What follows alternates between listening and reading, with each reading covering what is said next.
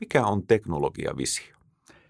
Teknologiavisio on OPn näkemys siitä, miten teknologiat muokkaavat meidän toimialaa seuraavan 5-10 vuoden kuluessa. Teknologiavisio ei ole mikään detaljoitu suunnitelma tai tiekartta, vaan ennemminkin pohjan tähti, jota kohti navigoidaan.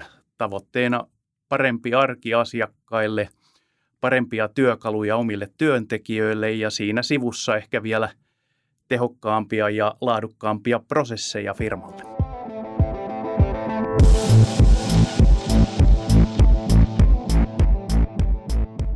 Tervetuloa kuuntelemaan OP Tech-podcastia. Tässä podcastissa sukelletaan teknologian hurmaavaan maailmaan ihmisten kautta. Ihmisten, jotka työskentelevät OPssa erilaisissa teknologiaintensiivisissä kehitystehtävissä. Minun nimeni on Toni Kopra ja haluan tietää, mitä nämä kaikki mun työkaverit oikein tekee. Ja ymmärtää paremmin heidän erikoisalansa.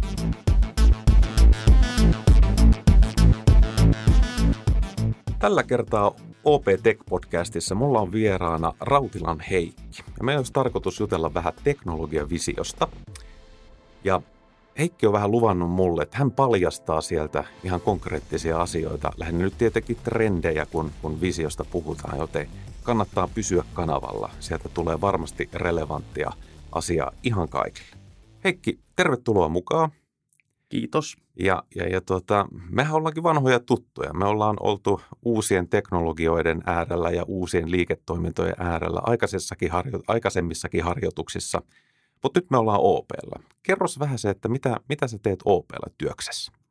Tällä hetkellä mulla lukee sisäisessä puhelinluettelossa Innovation Partner, joka tarkoittaa sitä, että autan liiketoimintoja innovaatioiden ja uudistumisen kiihdyttämisessä – Oikeastaan tämä keskustelun aihe liittyy myös paljon rooliin, mitä tein viime vuonna. Silloin vielä toimin okay. teknologiastrategina.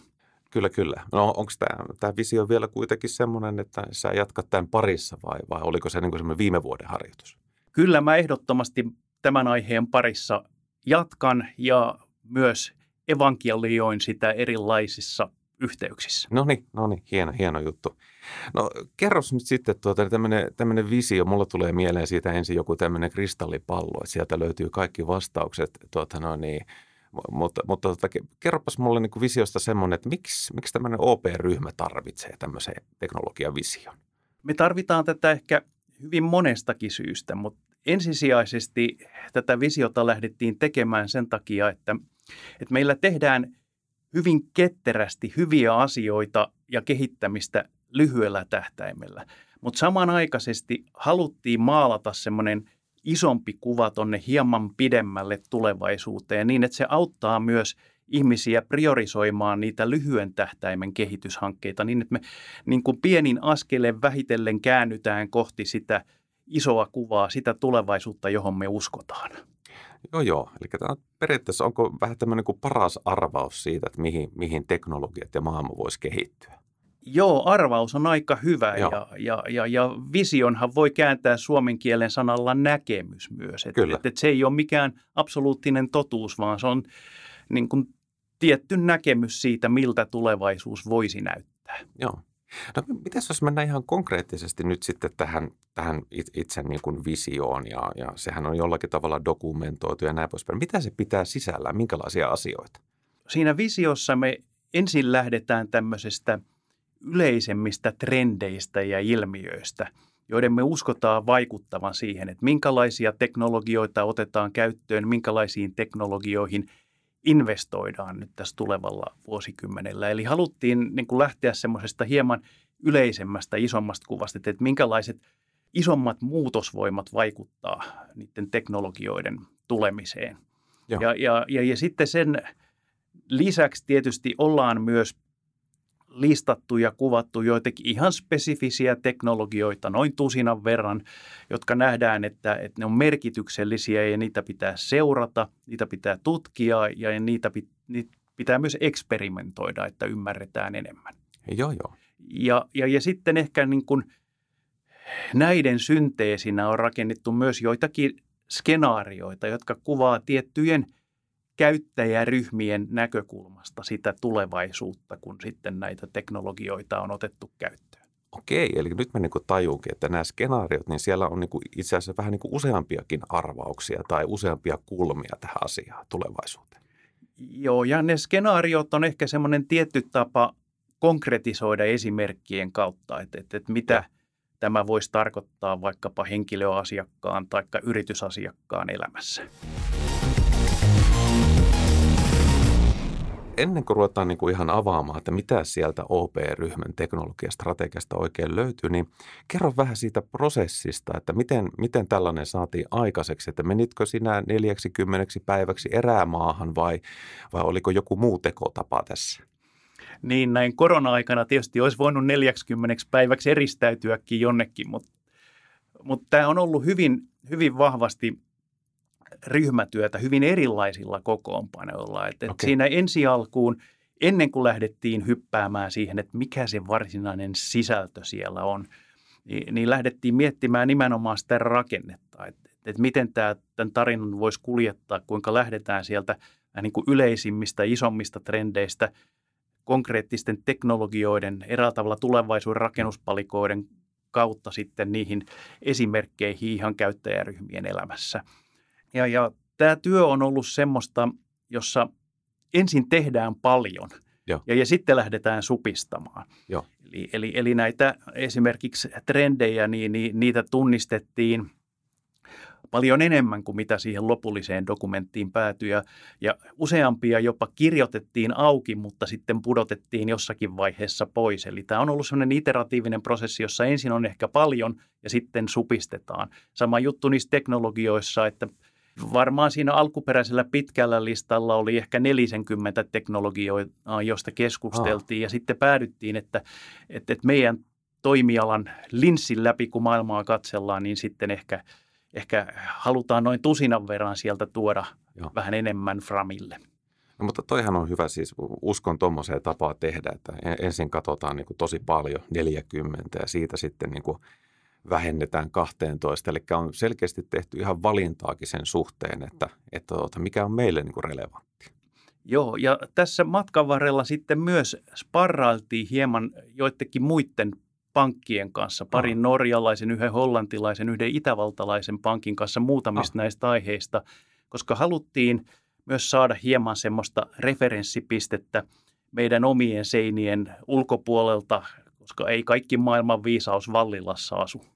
Valitettavasti ei näe, vaikka joskus meistä siltä ehkä vähän tuntuukin, niin musta toi on hyvä, toi on hyvä että kysytään vähän muualtakin. Kannattaa aina kilauttaa kaverille.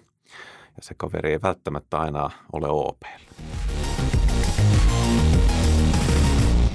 Nyt kaikki on varmasti odotellut sitä malttamattomana, että mitä siellä kristallipallossa oikein näkyy. Uskallatko vähän avata, että minkäla, esimerkiksi minkälaisia trendejä siellä, siellä näkyy? Joo, mä voisin aloittaa ehkä meidän toimialan kannalta hyvin merkityksellisestä trendistä, jota me ollaan kutsuttu nimellä luottamus korvaa kontrollin. Okay. Ja se liittyy, kun trendinä oikeastaan kahteenkin eri asiaan. Toinen on se, että, että toimialan rakenne on muuttumassa. Että, että, että yhä enemmän asiat tapahtuu erilaisissa arvoketjuissa, erilaisissa niin kuin verkostoissa ja asioita ei enää tehdä vain itse eräällä tavalla siellä oman siilon sisällä, vaan, vaan yhä enemmän siitä kokemuksesta ja tarjoamasta, mikä asiakkaallekin näkyy, niin siihen tulee palasia erilaisilta yhteistyökumppaneilta tai siinä on erilaisia datavirtoja, joissa on osapuolia myös OPn ulkopuolella. Ja, ja tämmöisessä maailmassa sä et enää voi kontrolloida kaikkea, koska ne ei ole sulla enää itsellä omissa järjestelmissä omien seinien sisällä, jolloin pitää rakentaa enemmän mekanismeja, kuinka luotetaan sen Joo. sijaan, että kontrolloidaan. Ja tätä tukemaan on sitten myös syntymässä nyt hyvin paljon – merkittäviä teknologioita, jotka esimerkiksi perustuu hajautettuun tilikirjaan, jossa nimenomaan voidaan rakentaa tämmöisessä verkostossa luottamusta. Luottamusta siihen, että me voidaan luottaa, että tuo osapuoli on juuri se osapuoli, joka hän väittää olevansa. Ja no. sitten voidaan luottaa erilaisiin faktoihin ja dokumentteihin, että, että, että, että, että, että tämä niin kuin digitaalinen dokumentti tai digitaalinen data, joka me saadaan jossain prosessissa, niin se on autenttista ja, ja se on sitä, mitä sen pitää ollakin ja se on jonkun luotetun kolmannen osapuolen allekirjoittama tai vahvistama. Se data voi olla mitä tahansa, se voi olla digitaalinen henkilötodistus tai se voi olla lasku tai kuitti tai vaikkapa jotakin terveysdataa. Eli Heikki, kerro, tota, mitä tämä voisi tarkoittaa meidän asiakkaalle niin hyvin konkreettisesti? No tämä voisi tarkoittaa hyvin konkreettisesti sitä, että, että, että, että esimerkiksi jopa niin kuin yksityisen ja julkisen sektorin välillä erilaiset tiedot liikkuu hyvin luontevasti, hyvinkin arkaluontoiset ja, ja henkilökohtaiset tiedot niin, että voidaan luottaa siihen, että ne on vain oikeilla osapuolilla ja ne on niin. alkuperäisiä. Sanotaan vaikkapa, että lääkärin todistukset siirtyisi jossakin vakuutusprosessissa ihan saumattomasti sieltä jostakin terveydenhuollon puolelta vakuutusyhtiöille digitaalisena. Taikka että se voisi erilaisissa yhteyksissä – todistaa sun henkilöllisyyden digitaalisesti, taikka valtuuttaa ihmisiä toimimaan sun puolesta ja. erilaisissa yhteyksissä, vaikkapa nyt kuolinpesän asioita hoitaessa. Onko niin, että mä en tarvitsisi enää vaikka salasanoja? Voisiko se olla mahdollista? Kyllä, tähän varmasti päästään joku päivä, että ei ole niin kuin salasanoja eikä myöskään on valtavaa määrää erilaisia käyttäjätunnuksia ja identiteettejä joka ikisen palvelutarjoajan palvelussa. Mä ostan ton, mä ostan ton ehdottomasti. Mä kanssa elän semmoisessa salasanojen meressä. Mitä muuta trendejä näkyy? Sitten toisena isona trendinä, joka menee yli toimialojen, niin mä nostasin ton teknologian humanisaation. Okay. Ja, ja tässä voisi nähdä eräällä tavalla – jos me mietitään ihan tämän meidän toimialan näkökulmasta, niin tämmöisen ison ympyrän kiertyvän taas jollakin tavalla takaisin. Et joskus ennenhän kaikki palvelut oli hyvin henkilökohtaisia ja luontevia. Se menit Kyllä. esimerkiksi pankkikonttoriin ja sä asioit ihmisen kanssa. Se saattoi olla jopa se tuttu ihminen, jonka kanssa saat vuosikausia asioinut. Se tunsi sun tilanteen ja, ja se tunsi ne asiat ja sä pystyit hänelle selittämään hyvin niin kuin luontevasti, että mitä sä tarvit tai, tai minkälaisia ongelmia sulla on. Ja sitten hän heiluri heilahti digitalisaation myötä ehkä vähän semmoiseen toiseen äärilaitaan. Että kaikki meni äärimmilleen standardoiduksi ja sun piti opetella, että mun pitää tuolla hierarkisessa menunavigaatiossa mennä tuota polkua tuohon paikkaan ja täyttää juuri oikealla tavalla tuo lomake ja painaa sitten jotakin niin kuin lähetä Joo. nappia ja sitten asiat tapahtui. Kyllä. Ja nyt niin kuin teknologia on taas menossa ehkä takaisin siihen hyvin luontevaan ihmismäiseen toimintamalliin, jossa asiointi tulee tapahtumaan paljon enemmän tulevaisuudessa luonnollisella kielellä. Aha. Eli, eli sä joko puhut tai kirjoitat palvelulle aivan niin kuin ihmisen kanssa asioisit. Ja myöskin datan hyödyntäminen menee niin pitkälle, että enemmän tai vähemmän kaikki palvelut voidaan – räätälöidä ja kohdentaa ja personoida vain juuri sinulle. Näin niin kuin markkinointi-ihmisten segmentointiajattelun näkökulmasta voisi sanoa, että tulevaisuudessa segmentin koko on yksi. Eli me mennään siihen ehkä, että voisiko sanoa, että vanha tuttu konttorikanava tulee takaisin, niin. mutta se tulee sun taskuun digitaalisessa muodossa. Ymmärrän. Hei, toi on tosi mielenkiintoista. Ja jotenkin mä uskon, että tonne ollaan varmaan menossa. Että tällä hetkellä ehkä parhaimmillaankin mulla on semmoinen kokemus, että se kone niin kuin luulee tuntevansa mut, mutta se ei ihan aina osu tai se jää jotenkin jumiin, että, että se niin kuin luulee, että mä oon ikuisesti kiinnostunut vaikka koiranpennuista, vaikka mulla on muutakin elämässä. Mutta joo, mä, mä uskon, että toi on hyvä. Hei, me taidettiin luvata kolmaskin trendi vielä kuulijoille. Tuota, paljasta, paljasta vielä yksi. Joo, no mä voisin sitten puhua kolmannesta trendistä, jota me ollaan kutsuttu nimellä näkymätön teknologia. Okay. Ja, ja mitä me tällä tarkoitetaan, niin me tarkoitetaan tällä sitä, että et, et teknologioista on tulossa yhä enemmän jäävuoren kaltaisia. Et, et jäävuorihan on semmoinen otus, josta se yksi kymmenes osa ehkä näkyy sinne pinnan yläpuolelle ja sitten siellä jossakin pinnan alla piilossa on 90 osaa. Ja teknologiat on yhä enemmän menossa siihen suuntaan, että että eräällä tavalla jossakin on valtavasti asioita, jotka tapahtuu niin, että sä et niitä huomaakaan. Okay. Mä oon käyttänyt tässä semmoisena esimerkkinä, ehkä kalpeana aavistuksena tulevaisuudesta sitä, että vielä ennen korona-aikaa, kun toimistolla tuli käytyä arkisin päivittäin, niin sitten kun työpäivän päätteeksi menin hissillä tuonne toimiston alla olevaan parkkihalliin ja avasin mun auton lukot kaukosäätimellä, niin siinä vaiheessa mun puhelin sanoo, että aja kotiin reittiä Mekeliinin katu, arvioitu matka-aika on 26 minuuttia. Joo. Enhän mä ole ikinä mun puhelimelle kertonut, missä mä asun, missä mä oon töissä, mikä mun auto on ja, ja mitkä mun päivittäiset rutiinit on. Mutta eräällä tavalla se pinnan alla oleva näkymätön 90 osaa on jossakin koko ajan rouskuttanut ja analysoinut ja käynnistänyt erilaisia automatisoituja prosesseja, jotka liittyy muuhun ja mun elämään ja palveluihin, joita mä käytän. Ja niin kuin mä sanoin, tämä on ehkä kalpea aavistus siitä, mitä tulevaisuudessa on tulossa, kun myös toimistot ja, ja kodit ja kaikki ympäristöt muuttuu yhä älykkäämmäksi. Siellä on yhä enemmän sensoreita, joissa myös ymmärretään, mitä siellä tapahtuu. Niin me ollaan yhä enemmän tässä maailmassa, että siellä on sellainen iso näkymätön koneisto tekee meidän elämästä helpompaa. Jopa, että kun tietty porukka vaikka menee tiettyyn neuvotteluhuoneeseen, jotakin prosesseja voi taustalla käynnistyä automaattisesti ja ne voi olla eri prosesseja riippuen siitä, ketä sinne menee. Joo. Jos mä heitän tähän vielä niin pikkusen niin. lisää vettä kiukalle, niin sitten jos tähän vielä yhdistetään tämmöiset erilaiset lisätyn todellisuuden ratkaisut, jotka varmastikin on tulossa yhä useampiin erilaisiin käyttötilanteisiin, jossa – eräällä tavalla hämärtyy se raja, mikä on sitä fyysistä oikeaa todellista maailmaa ja mikä on sen päälle digitaalisesti generoitua. Niin kun ollaan niin kuin tämä maailma vielä lisätään siihen päälle, niin silloin voisi vähän sanoa, että siitä teknologiasta tulee niin kaikkialla läsnä olevaa, että, että sitä enää huomaa. Se on vähän niin kuin ilma, jota me hengitetään. Siihen ei kiinnitä enää aktiivisesti huomiota, vaikka se on joka paikassa. Kyllä se niin kuin integroituu meidän elämään niin, niin, että sitä ei oikein huomaakaan. Joo, mielenkiintoista. Ai että näistä tekisi mieli jatkaa vaikka kuinka paljon, mutta tuota, se on sitten varmaan toisen podcastin niin kuin aihe jatkaa näistä muista, mutta avaa pikkusen niin kuin kiteyttäen nyt sitten skenaarioiden, anteeksi, näiden trendien jälkeen sitten on teillä ollut siellä visiossa teknologioita ja siellä on ollut skenaarioita, niin voitko vähän niitä avata, että, että mitä siellä esimerkiksi on?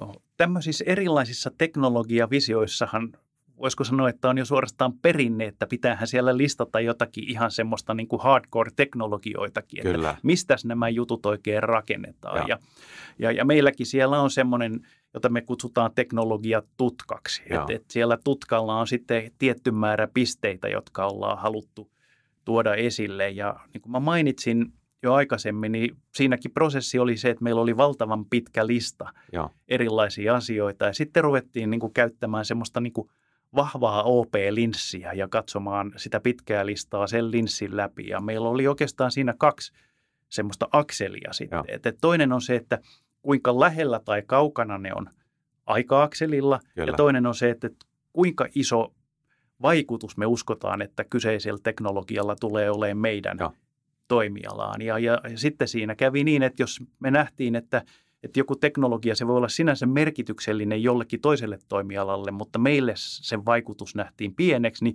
sitten se eräällä tavalla putos kuvasta pois, että et ei päässyt mestaruussarjaan, jäi divariin.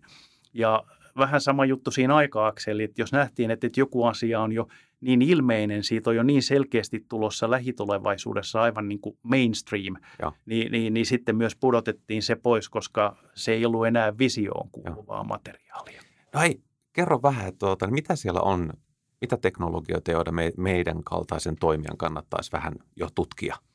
Joo, no ei se ole ehkä yllättävää, että, että siellä on lohkoketjuteknologiat on no aika niin. vahvasti esillä ja, ja nimenomaan ne mahdollistaa myös tätä luottamusta, josta mä puhuin aikaisemmin ja, ja niiden päälle tulee rakentumaan hyvin paljon erilaisia palveluita. Et ihmisillä on ehkä ollut semmoinen vääränlainen kapea kuva lohkoketjuteknologioista, että ne liittyy jotenkin kryptovaluuttoihin. Ei, lohkoketjuteknologiat on paljon enemmän kuin se. Sitten totta kai semmoisia niin isompia juttuja, jotka on ehkä vähän kauempana aikahorisontissa, mm. mutta saattaa järisyttää koko toimialaa on esimerkiksi kvanttilaskenta, Joo. koska kvanttitietokoneet mahdollisesti tuo niin kuin sellaisia laskentakyvykkyyksiä, joista ei ole perinteisillä tietokoneilla voinut edes unelmoida. Kyllä. Henri Beem olikin meille tota, tässä OP Tech-podcastissa puhumassa juuri tästä aiheesta. Eli täällä OP-lähän asiaa myöskin tutkitaan ja, ja, ja seurataan. Miten nyt sitten tuota, niin nämä, nämä lopuksi sitten päädyttiin skenaarioihin, niin mitä siellä, kerro joku esimerkki jostain skenaariosta. Joo, siellä skenaarioissa mietittiin tosiaan eri käyttäjäryhmien näkökulmasta. Okei. Et, et, et miltä se maailma voisi näyttää, kun nämä erilaiset palaset loksahtaa paikalleen tulevaisuudessa. Ja, Joo. ja mä voisin nyt ehkä heittää tässä esimerkkinä vaikka yritysasiakkaat. Et Joo. Me nähdään, että, että tulevaisuudessa yrityksissä automaation aste kasvaa aivan valtavasti. Joo. Ja se kasvaa valtavasti ehkä erityisesti erilaisissa tällaisissa tukiprosesseissa, niin kuin esimerkiksi taloushallinto ja henkilöstöhallinto ja hankintatoimi näin niin kuin esimerkinomaisesti.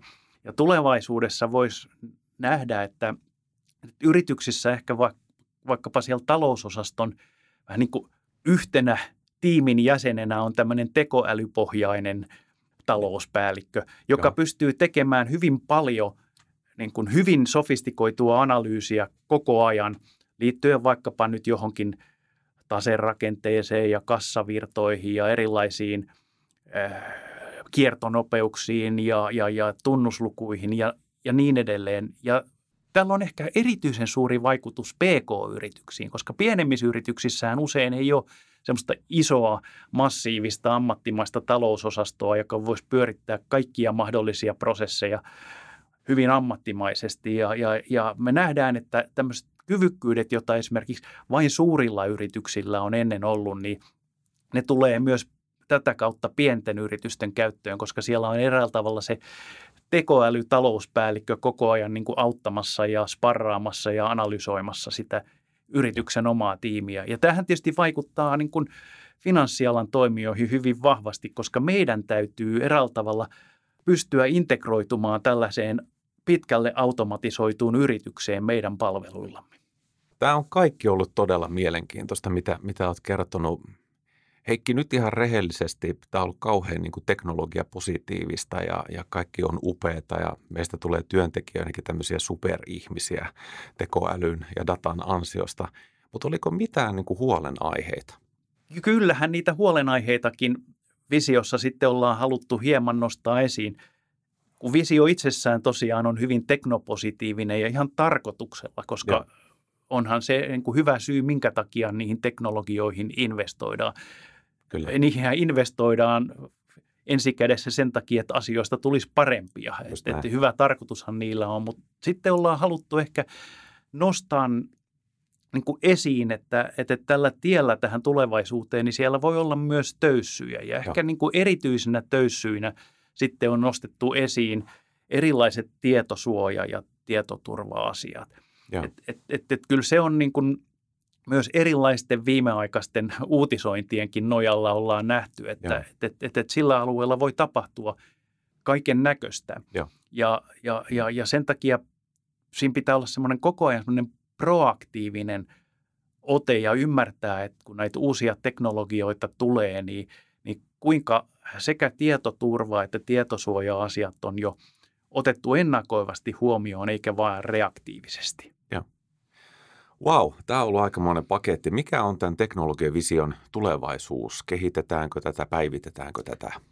Joo, teknologiat liikkuu niin kovaa vauhtia, että, että, että, että kyllä me lähdetään siitä, että meidän pitää tehdä päivityksiä joka vuosi ja katsoa, että, että mitä tässä ollaan taas opittu matkan varrella uutta, koska kyllä millä tahansa oikeastaan teknologiasta kirjoitetulla tekstillä on parasta ennen päivämäärä. Ja, ja, ja voi olla, että jotkut ennustukset menee pieleen, voi olla, että sinne tutkalle ilmestyy ihan uusia juttuja, mitä ei vielä vuosi sitten nähtykään, että ne on merkityksellisiä. Niin sen takia tätä päivitetään totta kai jatkuvasti. Ja sitten tätä on tarkoitus käyttää nimenomaan semmoisena pohjantähtenä, antaa mutta niin kuin yleisempää navigointisuuntaa erinäköisille tekemisille ja erinäköisille niin kuin tiekartta- ja strategiatöille. Kiitos Heikki. Kiitos. Tämä on ollut tosi, tosi mielenkiintoista. Ja miten loppuun vielä kysyn semmoiset, jos joku nyt kiinnostui aiheesta ja haluaisi kuulla lisää tai, tai jopa sparrailla sun kanssa tai haaveilee siitä, että jonain päivänä olisi tämmöinen niin kuin teknologiastrategisti, niin kuinka suhun saa yhteyden? No esimerkiksi sähköpostilla saa perinteinen formaatti etunimi.sukunimi at op.fi toimii. Kyllä. Ja LinkedInistäkin profiili löytyy, että sitä kautta saa myös tökätä. Joo. Kiitos tosi paljon Heikille ja kiitos paljon kuuntelijoille. Nyt tuota noin, niin kannattaa ehdottomasti tykätä ja kommentoida ja, ja, ja kuunnella aina seuraavat jaksot. Näitä tulee aina niin kuin kerran viikossa, joten pysykähän kanavilla. Kiitos paljon.